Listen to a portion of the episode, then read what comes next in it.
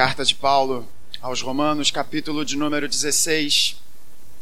Faremos as leituras, faremos a leitura dos versos 25 a 27.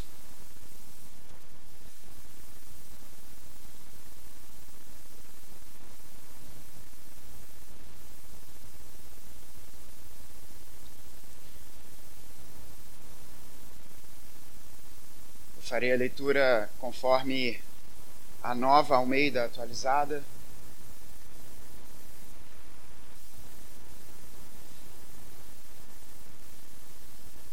Peço que você acompanhe comigo, assim diz a palavra de Deus. Ora, ao Deus que é poderoso para confirmar vocês segundo o meu evangelho e a pregação de Jesus Cristo conforme a revelação do mistério guardado em silêncio desde os tempos eternos.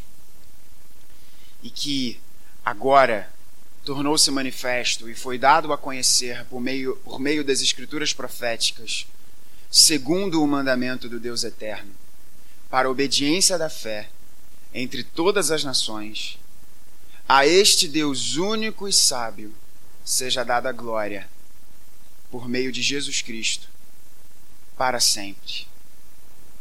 Amém. Oremos.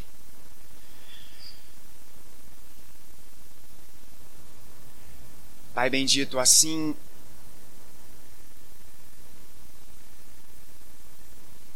pousamos no final dessa gloriosa carta, em que o nosso irmão Paulo inspirado pelo teu Santo Espírito. Assim escreveu as tuas santas palavras para a edificação da tua igreja ao longo de todos estes séculos.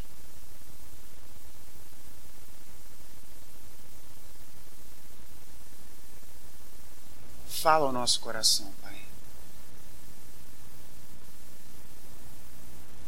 Muda em nós aquilo que precisa ser mudado. Gera em nós aquilo que precisa ser gerado. Essa é a nossa oração.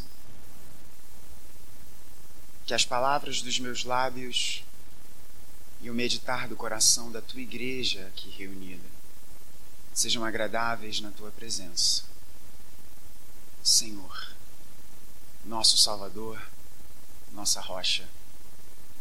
Em nome de Jesus. Amém. Acabamos de ler as últimas palavras de Paulo nessa carta.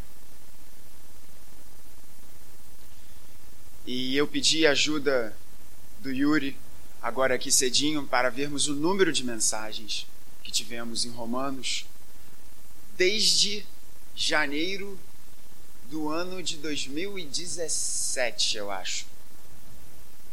17, eu acho que era 2017. Janeiro de 2017. E essa é a mensagem de número 82. 82 mensagem em Romanos. Certamente poderíamos ter tido, né, Rev, um número muito maior. Por exemplo, o pastor John Piper, pastor que vocês sabem que muito me influencia, levou, se eu não me engano, sete anos expondo Romanos. E o interessante do John Piper, assim como Lloyd Jones, é que você tinha às vezes uma única frase e umas sete mensagens, oito mensagens, num único texto, mostrando as diferentes facetas e os diferentes pontos que o mesmo texto poderia trazer. E muitas vezes nós, pastores, ouvindo sermões né, de nós mesmos, certamente a gente pensando, rapaz, mas essa mensagem aqui, essa passagem aqui, isso poderia ter sido abordado dessa forma, mas nós não, nós tomamos a opção, como equipe pastoral, de não repetirmos os textos e irmos de forma sequencial. Então aí temos as 82 mensagens.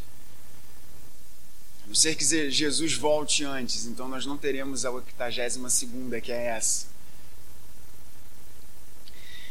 E foi uma grande jornada. Foi uma grande jornada. Certamente, como equipe pastoral, nós não tivemos nenhum desafio tão grande quanto expor a carta de Romanos do início ao fim. E chegamos a essa gloriosa conclusão do texto, as últimas palavras de Paulo, para aquela igreja que não o conhecia. Vamos lembrar que Paulo escreve essa carta para apresentar o seu evangelho, pedindo para que a sua obra missionária fosse financiada por aqueles irmãos. O desejo de Paulo era ir à Espanha. Então, Paulo apresenta o seu evangelho, Paulo apresenta a sua pregação para a igreja que estava inserida naquele momento no centro do mundo conhecido, para ser financiado e levar o evangelho para o que na mente de Paulo era os confins da terra, a Espanha, naquele momento. A parte mais distante do mundo conhecido, segundo a visão de mundo do nosso irmão Paulo. E após ter apresentado temas majestosos ao nosso coração, Paulo termina sua carta de uma forma ainda mais majestosa. Com essa doxologia. As traduções e as edições da Sociedade Bíblica do Brasil, da nossa querida SBB, trazem essa palavrinha em cima do seu texto. Você pode ver aí, doxologia, antes do verso de número 25. Essa palavra não está inserida no texto original, é uma adição, e isso não é o texto, na verdade, né? apenas é, uma, é um guia para ajudar a nossa compreensão no texto que nós estamos lendo.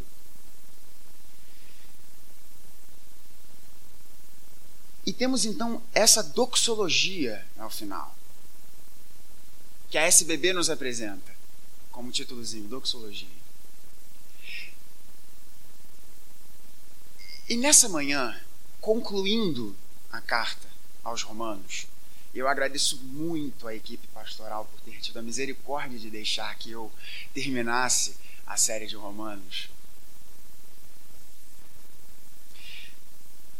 Eu quero conversar com você nessa manhã sobre o papel das doxologias. E o que essa doxologia nos diz sobre o que Deus faz e quem Deus é. O papel das doxologias, o que Deus faz e quem Deus é. Primeiro, o papel das doxologias. Ora, o que é uma doxologia? Essa palavra que eu acho linda no português, e na verdade ela é a transliteração de duas palavras gregas. Você tem doxa e você tem logos. Doxa, glória, logos, palavra. Então você tem uma palavra de glória. Ou então uma palavra atribuindo glória. Doxologia. Um texto, uma fala, uma expressão que expressa, que atribui glória a um determinado alvo, a um determinado direcionamento, a alguém. Isso é uma doxologia, é uma palavra que atribui glória. E o Novo Testamento, não apenas o Novo Testamento, o Antigo Testamento também, mas o Novo Testamento ele está recheado de doxologias. Recheado de doxologias.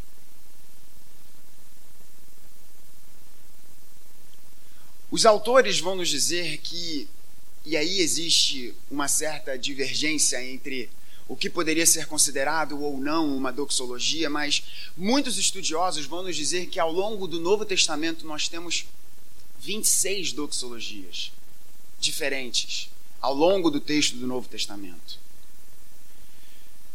O livro dos Salmos, sendo estruturado nos seus livros, ele é concluído com uma doxologia. Cada um dos livros dos Salmos no Antigo Testamento, ele se encerra com uma mensagem de glória. de dar glória a Deus. E o Novo Testamento está então recheado de doxologias.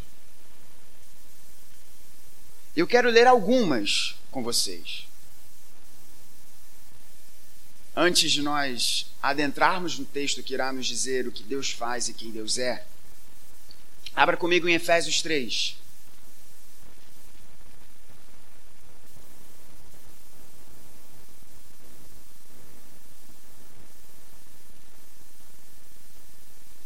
Versos 20 a 21.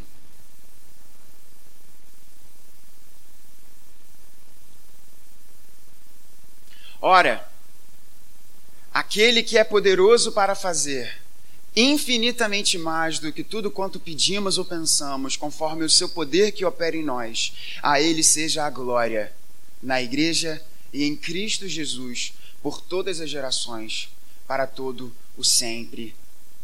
Amém.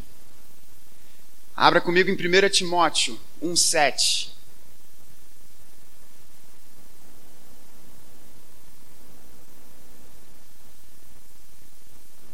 Perdão, 1,17.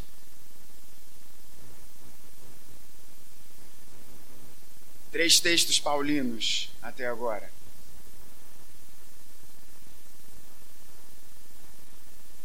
Assim nos diz Paulo.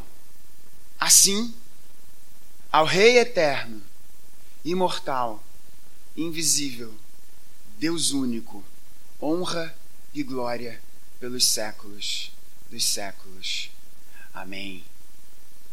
Vamos ver um texto que não seja paulino. Abra comigo na carta escrita por um dos irmãos de Jesus, Judas.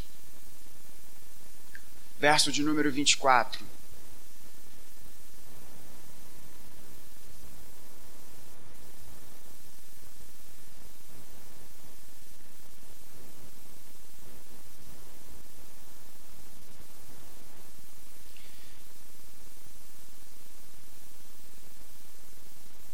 é lindo lermos isso e pensarmos que os evangelhos nos dizem que os irmãos de Jesus não creram nele. E aqui nós vemos um Judas falando sobre o seu irmão mais velho. Ora, aquele que é poderoso para vos guardar de tropeços e para vos apresentar com exultação, imaculados diante da sua glória, ao único Deus, nosso Salvador, mediante Jesus Cristo, Senhor nosso, glória majestade, império e soberania antes de todas as eras, e agora e por todos os séculos. Amém. Poderíamos passar por textos e mais textos nessa manhã, em que os autores no Antigo Testamento e no Novo Testamento vão apresentar uma palavra de glória, uma palavra de profunda adoração e exaltação a Deus. E por que isso é tão importante? Não apenas para os teólogos,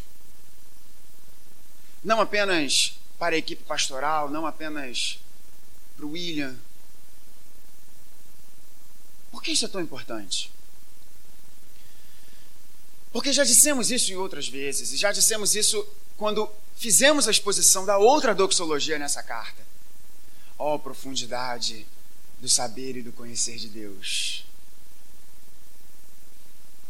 A grande importância disso é que a nossa teologia, se ela não desaguar numa profunda postura de adoração, a nossa teologia não serve para nada. A nossa vida, ela deve ser uma constante canção de adoração a Deus. A nossa vida deve ser uma constante doxologia, uma palavra de glória. Se a nossa vida não for uma palavra de glória a Deus, a nossa vida perde o seu propósito. Porque Deus fez todas as coisas, Deus fez o palco da existência para ser um grande display, para ser um grande demonstrador da sua glória. Ok, pastor, mas esse papo de dar glória a Deus e vários textos falando sobre a glória de Deus, o que, que é a glória de Deus? O que é dar glória a Deus? O texto que nós lemos e o texto que vários outros, outros textos aqui que foram lidos falam sempre sobre a glória a Ele, glória a Ele, glória a Ele. O que significa então a glória de Deus? John Piper, mais uma vez, vai nos ajudar nessa definição de forma muito tranquila. A glória de Deus é a sua santidade manifesta. E a santidade de Deus é sua glória oculta. Portanto, se quisermos entender o que significa a glória de Deus, precisamos entender o que é a santidade de Deus. E sempre que falamos sobre santidade, a primeira coisa que vem à nossa cabeça é uma pureza moral. Certamente isso está dentro do campo semântico grandioso da palavra kadosh no Antigo Testamento. Mas não se limita a isso. Os estudiosos judeus vão nos apresentar que o campo semântico, e aí tenho dois mestres aqui, eu preciso né, prestar atenção no que, que eu vou falar para não falar besteira sobre né, campo semântico e todas essas coisas. Mas o que os estudiosos vão nos dizer é que quando nós olhamos para a forma que Kadosh é utilizada no Antigo Testamento e as palavras que estão associadas a ela, ou seja, sempre que nós vemos no Antigo Testamento quando Deus é referido como santo, e que tipo de mensagem, quais são as palavras, qual é o contexto em que essa palavra é colocada, nós temos algo muito além do que pureza moral. E Robert Alter, um autor judeu que eu muito valorizo, vai nos dizer que muito mais do que pureza moral, santidade significa valor. beleza, luz. Então, em termos simples, quando falamos da glória de Deus, falamos de Deus mostrando de forma pública e majestosa o seu valor, a sua beleza, toda a grandiosidade dos seus atributos. Isso é a glória de Deus. John Piper nos ensina: a glória de Deus é a sua santidade, o seu valor, a sua beleza manifestos. Portanto, a minha vida e a sua vida, e que, e que forma gloriosa de encerrarmos Romanos falando sobre isso, deve ser uma constante canção expressando o valor que Deus tem, a sua beleza a grandiosidade dos seus desígnios, a sua justiça. De modo que pecado, o que eu e você fazemos, é uma fortíssima desafinação nessa canção.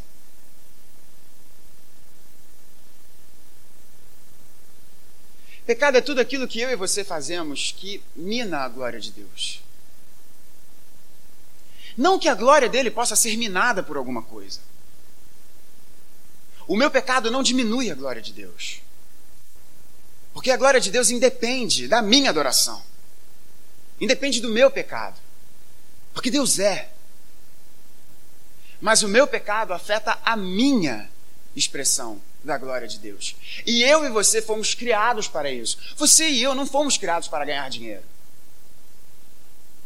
Não fomos criados para termos um milhão de seguidores no Instagram. Não fomos criados para escrevermos uma biblioteca de livros e termos o nosso nome exaltado. Você pode ter um milhão de seguidores no Instagram, você pode ganhar dinheiro, você pode escrever uma biblioteca de livros. mas que isso seja para a glória de Deus. Porque se não for para a glória de Deus, eu e você estamos saindo do propósito da nossa existência. Lutero, quando comenta essa passagem numa das várias publicações que há de Lutero sobre Romanos, Lutero vai nos dizer sobre os compositores de música clássica, e entre eles, eu não lembro qual é o que ele cita, eu não lembro se é Bach ou se é algum outro, era algum contemporâneo de Lutero. Agora aqui, a parte aqui histórica de quem é contemporâneo de quem me falta agora. Mas Lutero chama atenção para obras-primas da música sendo assinadas com um SDG. Só lhe deu glória. Vamos trazer isso para termos mais práticos. A planilha que você trabalha no computador. Pô, Gabriel, você foi de música para planilha do Excel. Coisa animada. A planilha que você trabalha, a louça que você lava, a reunião que você conduz, a consulta que você realiza, a parede que você constrói. Você pode assinar um SDG naquilo? Um só lhe deu glória? Essa é a pergunta que eu e você temos que fazer.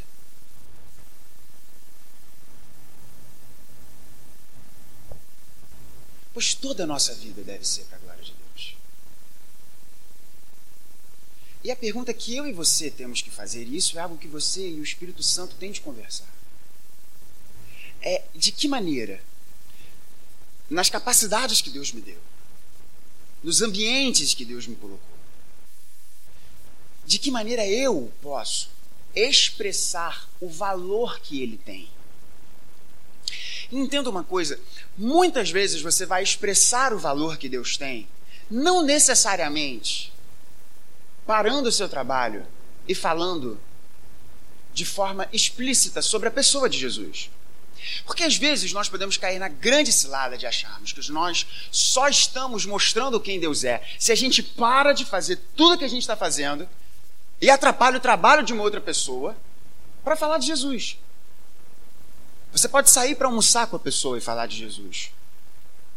Mas no seu trabalho, você tem que trabalhar. E aí você vai expressar o valor de Deus.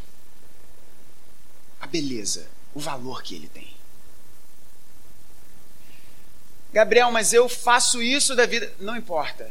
Isso é um assunto que você tem que ter com o Espírito Santo. E faça esse exercício. De que forma eu, na minha vida, com as coisas que Deus me deu, as pessoas que Deus me deu, as tarefas que eu faço, de que forma eu posso expressar o valor que ele tem na minha vida? Os autores do Novo Testamento expressam o valor de Deus o tempo inteiro. E esse texto, assim, também nos apresenta. Terminada essa palavra sobre doxologias, e como que a minha e a sua vida precisam ser constantes canções de adoração a Deus, constantes canções atribuindo glória ao nosso Deus. Vamos ver então o conteúdo dessa doxologia. Em primeiro lugar, ela nos fala sobre o que Deus faz. O texto assim nos diz: ora, aquele que é poderoso para vos guardar de tropeços e para vos apresentar com exultação, imaculados diante da sua glória. Perdão, eu estou lendo o texto de Judas, não estou lendo o texto de Paulo.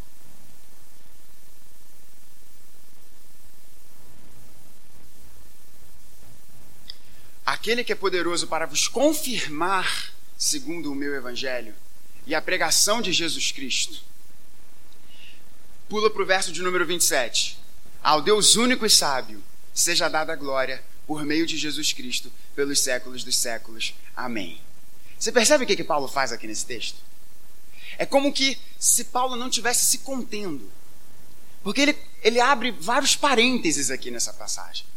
Ele diz: Ora, aquele que é poderoso para vos confirmar, segundo o meu evangelho e a pregação de Jesus Cristo. Aí, primeiro parêntese, conforme a revelação do mistério guardado em silêncio nos tempos eternos. Segundo parêntese, e que agora se tornou manifesto e foi dado a conhecer por meio das escrituras proféticas. Outro parêntese, segundo o mandamento do Deus eterno. Outro parêntese, para obediência por fé. Outro parêntese, entre todas as nações. Aí ele termina: Ao Deus único e sábio seja dada glória por meio de Jesus Cristo, pelos séculos dos séculos. A versão mais curta dessa doxologia seria essa: ora, aquele que é poderoso para vos confirmar, segundo o meu evangelho e a pregação de Jesus Cristo, ao Deus único e sábio, seja dada glória por meio de Jesus Cristo, pelos séculos dos séculos. Amém. A versão curta dessa doxologia já nos apresenta quem Deus é Perdão, quem, o que Deus faz e quem Ele é. Mas todos esses parênteses aqui, guarda um pouquinho para o ponto final da mensagem. Porque quem, o que Deus faz já nos é apresentado no verso de número 25.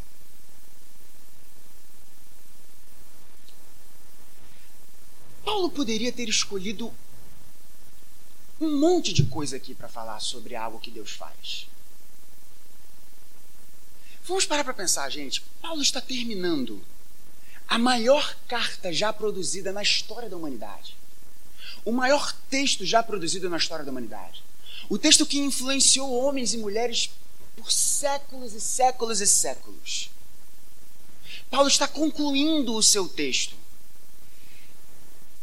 E ele diz: Ora, aquele que criou os céus e a terra? Não. Paulo diz: ora, aquele que ressuscitou ao terceiro dia? Não. Ora, aquele diante de quem as estrelas se perfilam e ele sabe cada uma pelo seu nome? Paulo diz isso? Não. Paulo escolhe terminar a sua carta dizendo: Ora, aquele que é poderoso para vos confirmar segundo o meu evangelho e a pregação de Jesus Cristo. É lindo de nós pensarmos que o que Paulo escolhe para terminar a sua carta é dizer sobre algo que Deus faz por mim e por você. Paulo apresenta um texto para dizer sobre a glória de Deus, e Paulo começa falando sobre a glória de Deus, dizendo algo que Deus faz por mim e por você. E o que Deus faz com os seus é confirmá-los segundo o seu evangelho. O que significa aqui confirmar? E o que significa o meu evangelho e a pregação de Jesus Cristo? Confirmar, o que Paulo está nos dizendo aqui é que nós não apenas somos inseridos, mas nós somos mantidos. E é Deus quem nos confirma, é Deus quem nos sustenta, é Deus quem nos mantém. Apesar da podridão do nosso coração. E entenda isso, eu e você precisamos ouvir isso. Eu sou o primeiro deles. Diante do nosso pecado. E como a gente é pecador. E como a gente pisa na bola. Pisar na bola é um termo muito bonitinho, né? Que mascara a podridão do nosso coração.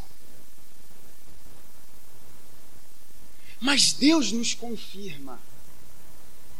Deus não apenas chamou você para um relacionamento com Ele, Ele vai te sustentar.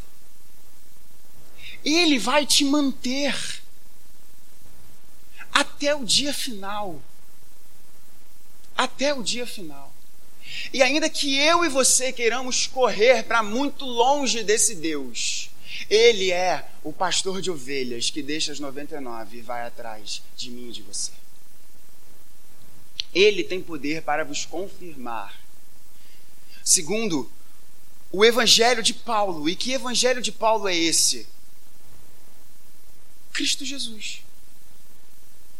Portanto, nós não somos confirmados diante das nossas competências, diante do nosso conhecimento, diante das nossas habilidades, por maiores ou menores que elas sejam, eu e você, nós somos confirmados, nós entramos no relacionamento com Deus por meio de Jesus, e eu e você somos mantidos em um relacionamento com Deus por meio de Jesus. Deus é poderoso para confirmar cada um de nós aqui. Segundo, o seu evangelho, e o evangelho se chama Jesus Cristo. Nós entramos por meio de Jesus e somos mantidos por meio de Jesus. De uma forma muito prática, significa que nem o teu pecado tem poder de te tirar das mãos de Deus. O que o teu pecado pode fazer, o que o meu pecado pode fazer, é tirar a alegria da nossa salvação. É fazer a gente se sentir longe de Deus. mas nós estamos nos sentindo. E ponto. Porque Deus não está distante de nós. Deus está tão perto de nós que enviou o seu Espírito para habitar em nosso coração.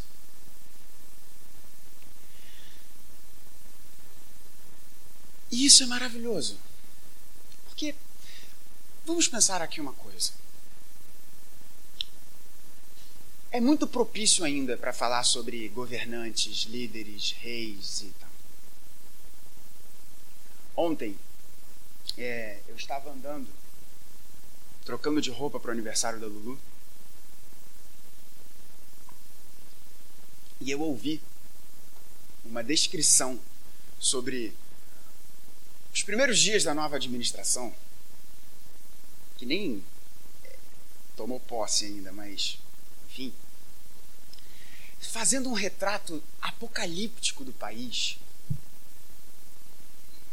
E sim, não importa qual seja a sua bandeira política, graças a Deus, somos membros de um só corpo e podemos discutir e divergir. O máximo que pode acontecer é a gente ter que tomar aí uns muitos cafés para a gente conversar sobre erros, mas isso não faz você mais cristão ou menos cristão. Você pode estar errado. E o erro a gente trata com misericórdia. Mas um retrato apocalíptico. E eu pensando assim cá comigo, gente, mas peraí. Não me parece que esteja acontecendo isso, assim. Pelo contrário, na verdade. É interessantíssimo, porque nós temos um relacionamento muito ruim com autoridades. E vamos lá, somos brasileiros, né? Então a gente está acostumado a ver governantes pilantras, gente ruim, gente má. E no tempo de Paulo? Será que no tempo de Paulo era muito diferente? No tempo de Paulo, o grande imperador romano estabelecia o seu poder, tornando os seus súditos, os seus conquistados, fracos. Dominando militarmente, politicamente, religiosamente uma determinada localidade. E expressando o seu senhorio por meio da fraqueza dos seus súditos. Não é assim nos nossos dias também? Ou será que os nossos governantes realmente querem que nós sejamos pessoas plenamente instruídas, sadias, senhores das nossas decisões, para que tomemos as decisões e as medidas que são apropriadas para o bem comum? Não, eles não estão pensando nisso porque eles querem o seu próprio bem. Mas presta atenção no que que Paulo está nos dizendo aqui sobre como é o verdadeiro Senhor. Os senhores fajutos demonstram o seu poder por meio da fraqueza dos seus súditos. Paulo nos apresenta que o verdadeiro Senhor apresenta a sua glória e o seu poder por meio de confirmar E a tradução mais literal possível aqui é fortalecer. É muito irônico o que Paulo está falando aqui ao final. E existe toda uma linha de pensamento hoje, e eu não, eu, eu não posso perder tempo com isso, porque essa mensagem já está extensa, a gente tem um ponto final. Mas vamos lá, dá um desconto, última mensagem em Romanos. Existe toda uma linha de pensamento hoje que contrapõe Paulo e o império. Mostrando em todos os textos paulinos, William, você vai ler muita coisa sobre isso se você já não estiver lendo. Fazendo um contraponto entre César e o que é César. César é a versão latina da palavra Kyrios Senhor. Paulo contrapondo o senhor do Império Romano como um verdadeiro senhor. Não do Império Romano, mas de todo o mundo, inclusive do Império Romano. E Paulo mostrando como que os governantes desse mundo são maus e apresentam o seu poder por meio de uma dominação pelo medo, enfraquecendo os seus súditos, quando na verdade o verdadeiro Senhor do universo demonstra o seu poder, demonstra o seu governo, fazendo o bem e fortalecendo aqueles que são seus. Sim, porque o pecado enfraquece a nossa vida. A morte é o nosso maior inimigo. E por meio de Cristo Jesus, eu e você vencemos a morte. Portanto, ele nos fortalece, ele nos ergue. Ele traz riso aos nossos lábios. Ele traz músicas ao nosso coração. O reino de Cristo Jesus é um reino em que os seus súditos são levados para se assentarem com os príncipes de Israel.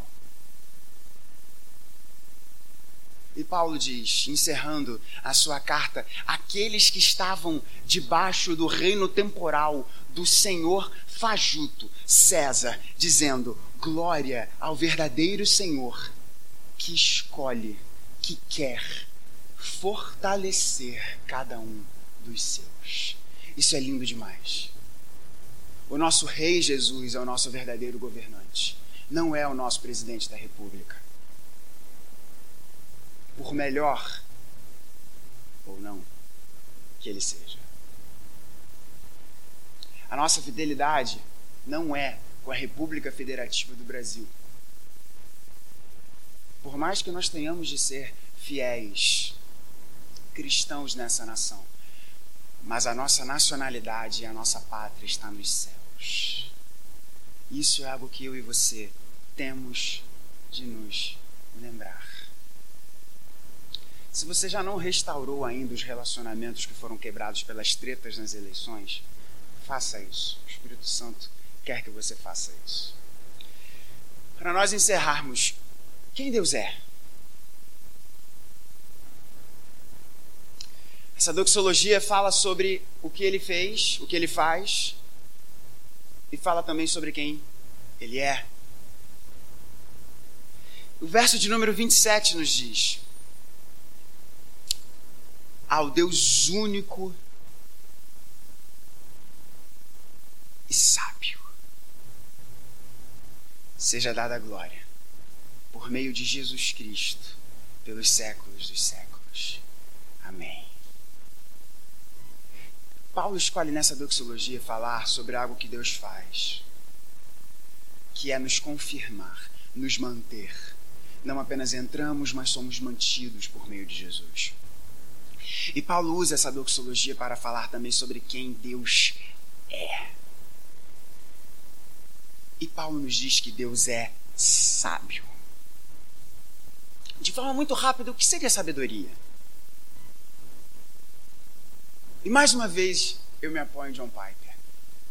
Comentando esse texto, o pastor nos diz que, na sua visão, e é uma, é uma visão muito correta, sabedoria é saber qual é o melhor resultado possível em toda e qualquer situação, considerando todas as suas variáveis. Que boa definição essa de sabedoria.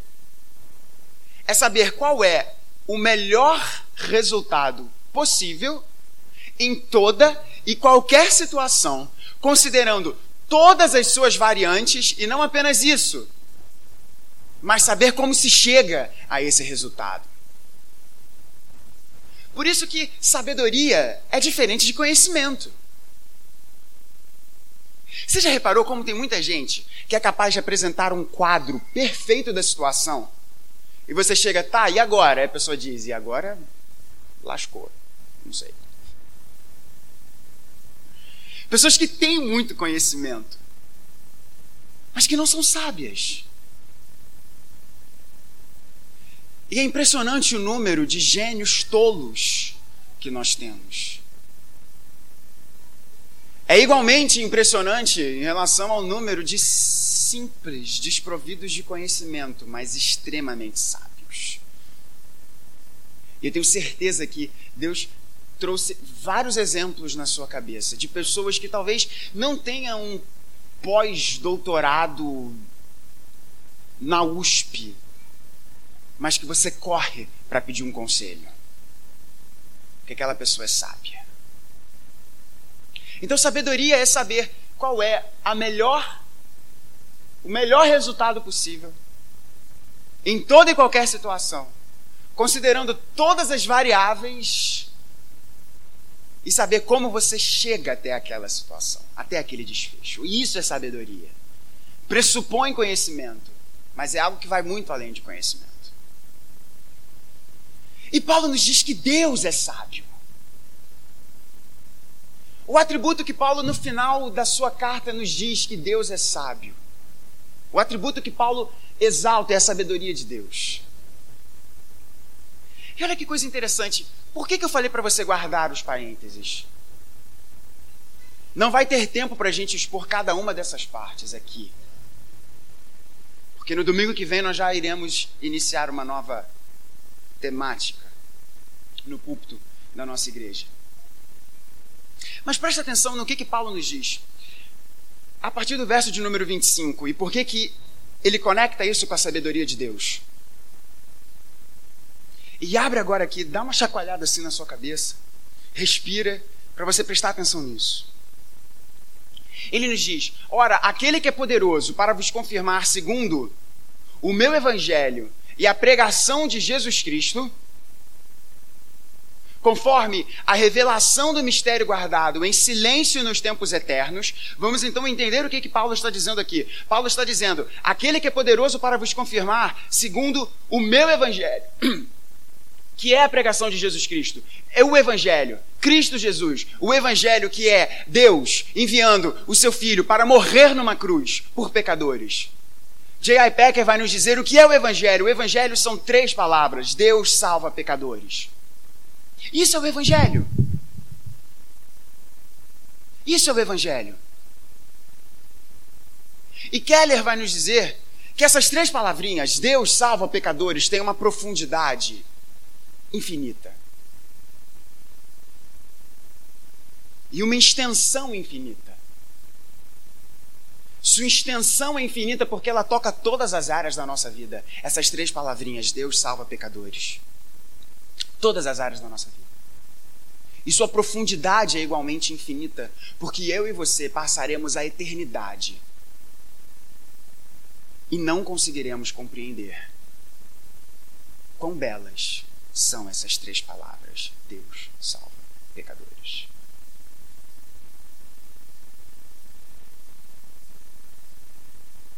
Conforme a revelação do mistério guardado em silêncio nos tempos eternos, e que agora se tornou manifesto e foi dado a conhecer por meio das escrituras proféticas, segundo o mandamento do Deus eterno, para a obediência por fé entre todas as nações.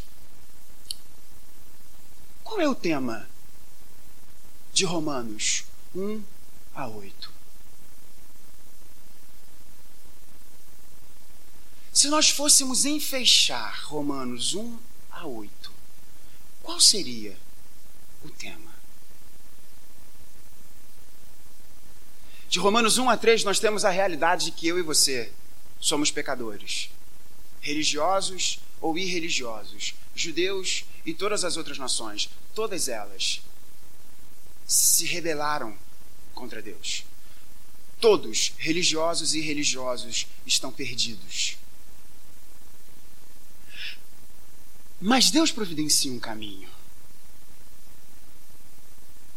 Esse caminho é Cristo Jesus, que precisa ser o único caminho, porque eu e você, como seres humanos que somos falhos, não poderíamos dar a nossa vida no lugar de nenhum de nós aqui. Porque somos falhos. E o sacrifício da nossa vida, por mais que o meu irmão, que eu sei que muito me ama, se ele desse a sua vida por mim, seria um gesto de amor, mas não seria um amor perfeito porque ele não é perfeito. E não teria nenhum poder para aplacar a ira de Deus diante da minha injustiça, porque a sua vida também é falha, assim como a minha. Portanto, era necessário um sacrifício perfeito. A propiciação que temos em Romanos 5. Portanto, o Filho de Deus precisa se fazer carne e tomar o meu e o seu lugar. E pelo fato dele ser justo e morrer no seu lugar e no meu lugar, ele também se torna justificador. Porque para que eu e você tenhamos um relacionamento com Deus, nós não podemos ser neutros. Pensa só nisso. Se eu falho com você, se eu falhar com você, infelizmente eu vou falhar com você. Se você me perdoar, a gente fica neutro. É necessário que haja amor, amizade, relacionamento para que o nosso relacionamento floresça. Porque se você só me perdoar, ficou ali no zero a zero. Mas Deus é infinito em santidade. Portanto, se nós fôssemos apenas neutros, nós não poderíamos nos relacionar com Deus. Porque é necessário que nós sejamos infinitamente justos para nos relacionarmos com quem é infinitamente justo. Por isso que temos pela fé a declaração de justiça uma sentença judicial. O pai nos olha e vê o seu filho Jesus e diz: justo, justa. Por isso podemos nos relacionar com Ele. E quando nos relacionamos com Ele, passamos a viver debaixo da dinâmica da vida pelo Espírito Santo. Ora, isso não é o Evangelho? Romanos 1 a 8. Aquele que é poderoso para vos confirmar segundo o meu evangelho. Que evangelho é esse? O evangelho que Paulo apresentou de Romanos 1 a 8. Agora presta atenção. Quando ele diz, conforme a revelação do mistério guardado em silêncio nos tempos eternos, que mistério é esse? O mistério de que Deus não é apenas o Deus dos judeus, mas que gentios, nós brasileiros,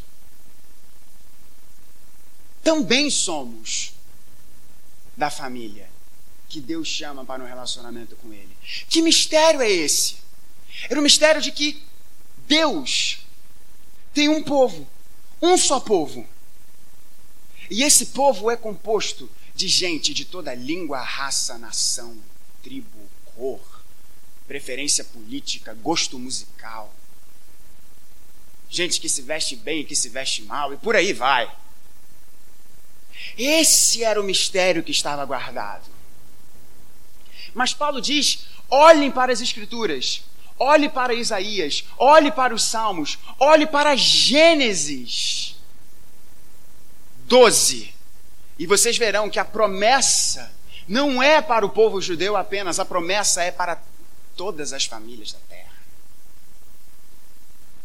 De modo que o povo de Deus é um só e esse povo não é o povo biológico, mas o povo que é nascido espiritualmente de Deus. E isso está presente em todo o Antigo Testamento, mas há um momento em que é manifestado, e isso é manifestado no ministério de Cristo Jesus. Ora, não é esse o tema de Romanos 9 a 11?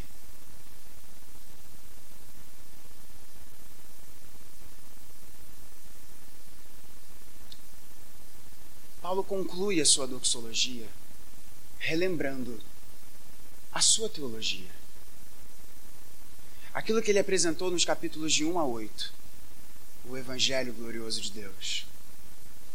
E o que ele nos apresentou nos capítulos de 9 a 11, Deus é fiel às suas promessas, que estão reveladas desde as primeiras páginas do Antigo Testamento. E esse Deus é sábio. E esse Deus vai concluir tudo que ele começou a fazer desde a eternidade do passado e nós passaremos a eternidade do futuro com ele.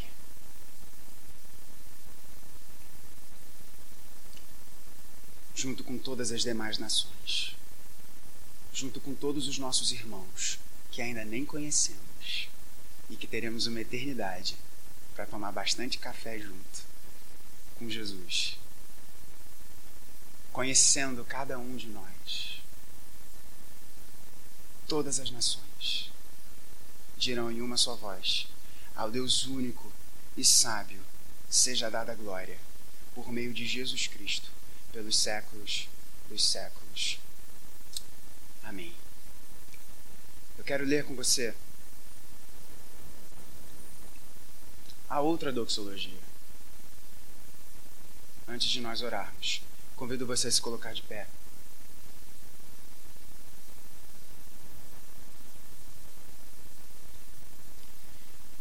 E vamos dizer isso em uma só voz.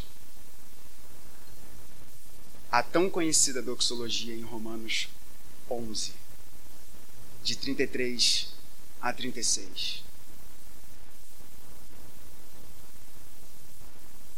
E eu farei a leitura na Almeida Revista e Atualizada, porque aqui o pessoal tem mais, para não confundir. Se você não tem uma Bíblia aí, você pode acompanhar na nossa projeção. E que forma gloriosa de nós terminarmos essa série. Vamos dizer em uma só voz? Ó oh, profundidade da riqueza, tanto da sabedoria como do conhecimento de Deus Quão insondáveis são os seus juízos e quão inescrutáveis os seus caminhos. Quem, pois, conheceu a mente do Senhor? Ou quem foi o seu conselheiro? Ou quem primeiro deu a ele para que lhe venha a ser restituído? Porque dele, por meio dele e para ele são todas as coisas. A ele, pois, a glória eternamente. Amém. Que Deus nos abençoe.